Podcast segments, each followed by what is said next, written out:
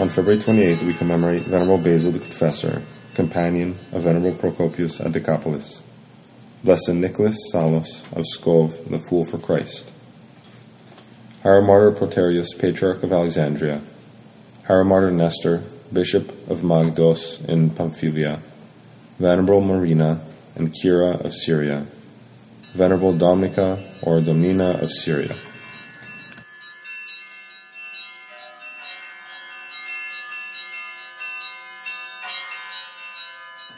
Saint Basil the Confessor was a monk and suffered during the reign of the iconoclast Emperor Leo the Isaurian, 717 741.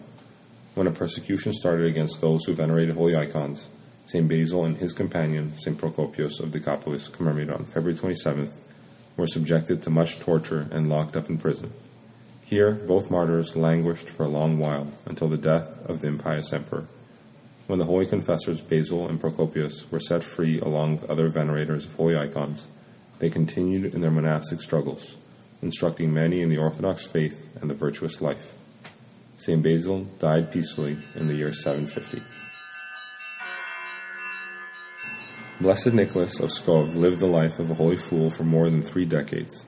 Long before his death, he acquired the grace of the Holy Spirit and was granted the gifts of wonder working and of prophecy.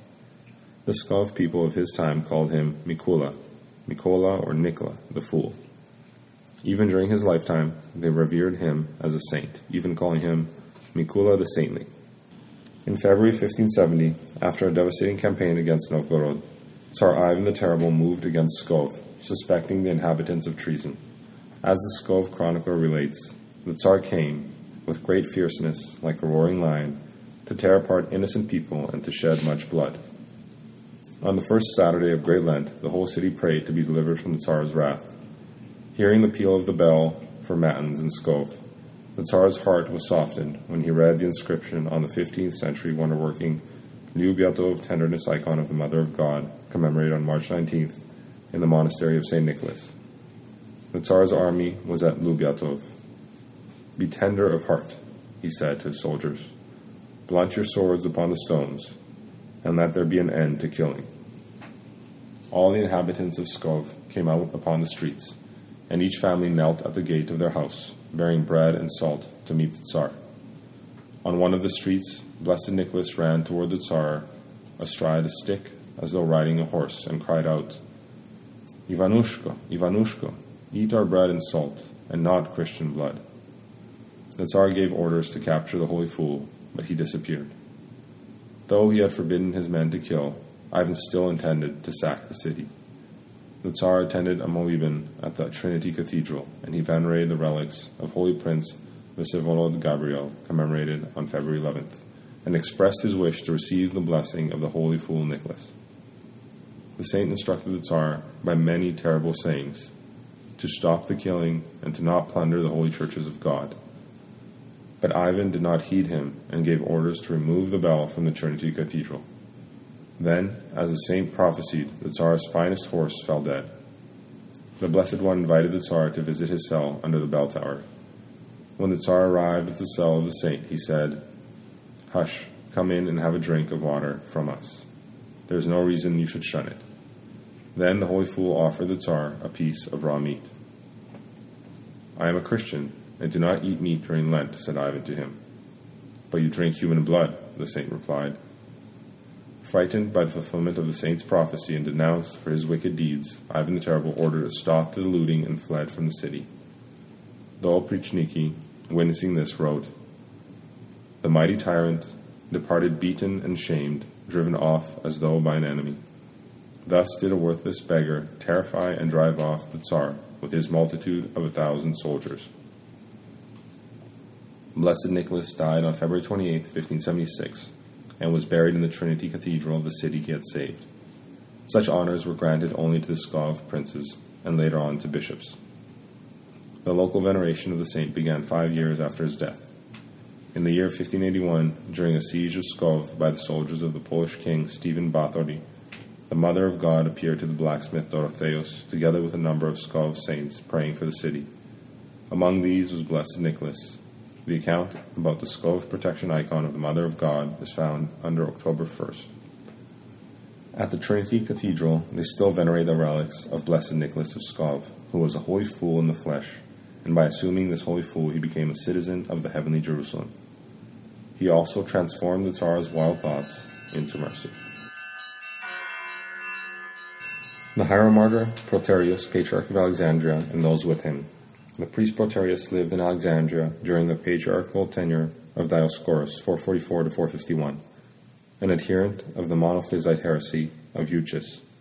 Proterius fearlessly denounced the heretics and confessed the Orthodox faith. In 451, at the Fourth Ecumenical Council of Chalcedon, the heresy of Eutyches was condemned and the teaching of Christ as perfect God and perfect man existing in these two natures, unconfusedly and indivisibly and immutably and inseparably was set forth. The heretic Dioscorus was deposed and exiled, and Proterius, distinguished for his strict and virtuous life, was placed upon the patriarchal throne of Alexandria. However, many supporters of Dioscorus remained in Alexandria. Rebelling against the election of Proterius, they rioted and burned the soldiers who were sent out to pacify them. The pious Emperor Marcian, 450 457, deprived the Alexandrians of all the privileges they were accustomed to, and sent new and reinforced detachments of soldiers. The inhabitants of the city then quieted down and begged Patriarch Proterius to intercede with the emperor to restore their former privileges to them. The kindly saint consented and readily obtained their request. After the death of Marcian, the heretics again raised their heads. Presbyter Menignus, the cat, himself striving for the patriarchal dignity and taking advantage of the absence of the prefect of the city, was at the head of the rioters. St. Proterius decided to leave Alexandria, but that night he saw in a dream the holy prophet Isaiah, who said to him, Return to the city, I am waiting to take you. The saint realized that this was a prediction of his martyric end. He returned to Alexandria and concealed himself in a baptistry. The insolent heretics broke into this refuge and killed the patriarch and six men who were with him. The fact that it was Holy Saturday and the canon of Pascha was being sung did not stop them. In their insane hatred, they tied a rope to the body of the murdered patriarch and dragged it through the streets. They beat and lacerated it, and finally they burned it, scattering the ashes to the wind. The Orthodox reported this to the Holy Emperor Leo 457 474 and Saint Anatolius, Patriarch of Constantinople, commemorated on July 3rd. An army arrived at Alexandria. The rebellion was crushed, and Menignus was brought to trial and exiled. Regarding the death of the hieromartyr Proterius, four Thracian bishops of his time wrote, We consider His Holiness Proterius to be in the ranks and choir of the saints, and we beseech God to be compassionate and merciful to us through his prayers. The hieromartyr Nestor, bishop of Magdos in Pamphylia during a persecution against Christians under the Emperor Decius 249 to 251, was arrested while praying in his home. He learned of the suffering awaiting him through a peculiar vision. He saw a lamb prepared for sacrifice.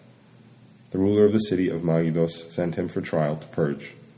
On the way there, St. Nestor was strengthened in spirit when he heard a voice from heaven, after which an earthquake occurred. After cruel tortures at Perge, the hieromartyr was crucified in the year 250. Saint Marina, or Marana, and Kira, or Sira, sisters by birth, lived during the 4th century in the city of Veria, or Berea, in Syria. Their parents were illustrious and rich, but the sisters left home and departed the city when they had reached maturity. Having cleared off a small plot of land, the Holy Virgins sealed up the entrance to their refuge with rocks and clay, leaving only a narrow opening through which food was passed to them. Their little hut had no roof, and so they were exposed to the elements. On their bodies they wore heavy iron chains and patiently endured hunger. During a three year period, they ate food only once every forty days. Their former servants came to them, wanting to join their ascetic life. The saints put them in a separate hut next to their own enclosure and they spoke to them through a window, exhorting them to deeds of prayer and fasting. The holy life of the holy ascetics Marana and Kira was described by Bishop Theodoret of Cyrus in his Religiosa Historica. Out of respect for his hierarchical dignity, the holy virgins allowed him into their dwelling. Theodoret conversed with them and persuaded them to remove the heavy chains they wore under their clothing. Kira, who was weak in body, was always stooped under their weight and was unable to sit upright. Once he left, however, they resumed wearing the chains. They lived in asceticism for forty years. They disturbed their solitude only to make a pilgrimage to Jerusalem to pray at the sepulchre of the Lord. During their journey, which took twenty days, they ate no food until they had prayed at the holy places. On the way back, they also went without eating. They did the same thing at another time when they journeyed to the grave of the protomartyr Thecla, commemorated on September 24th at Seleucia, Isauria. Saints Marana and Kira died in about the year 450. Their ascetical life equaled that of the great male ascetics of the desert, and they received the same crown of victory from Christ the Savior. Saint Dominica, or Domnina, was a Syrian nun and a companion of Saints Marana and Kira.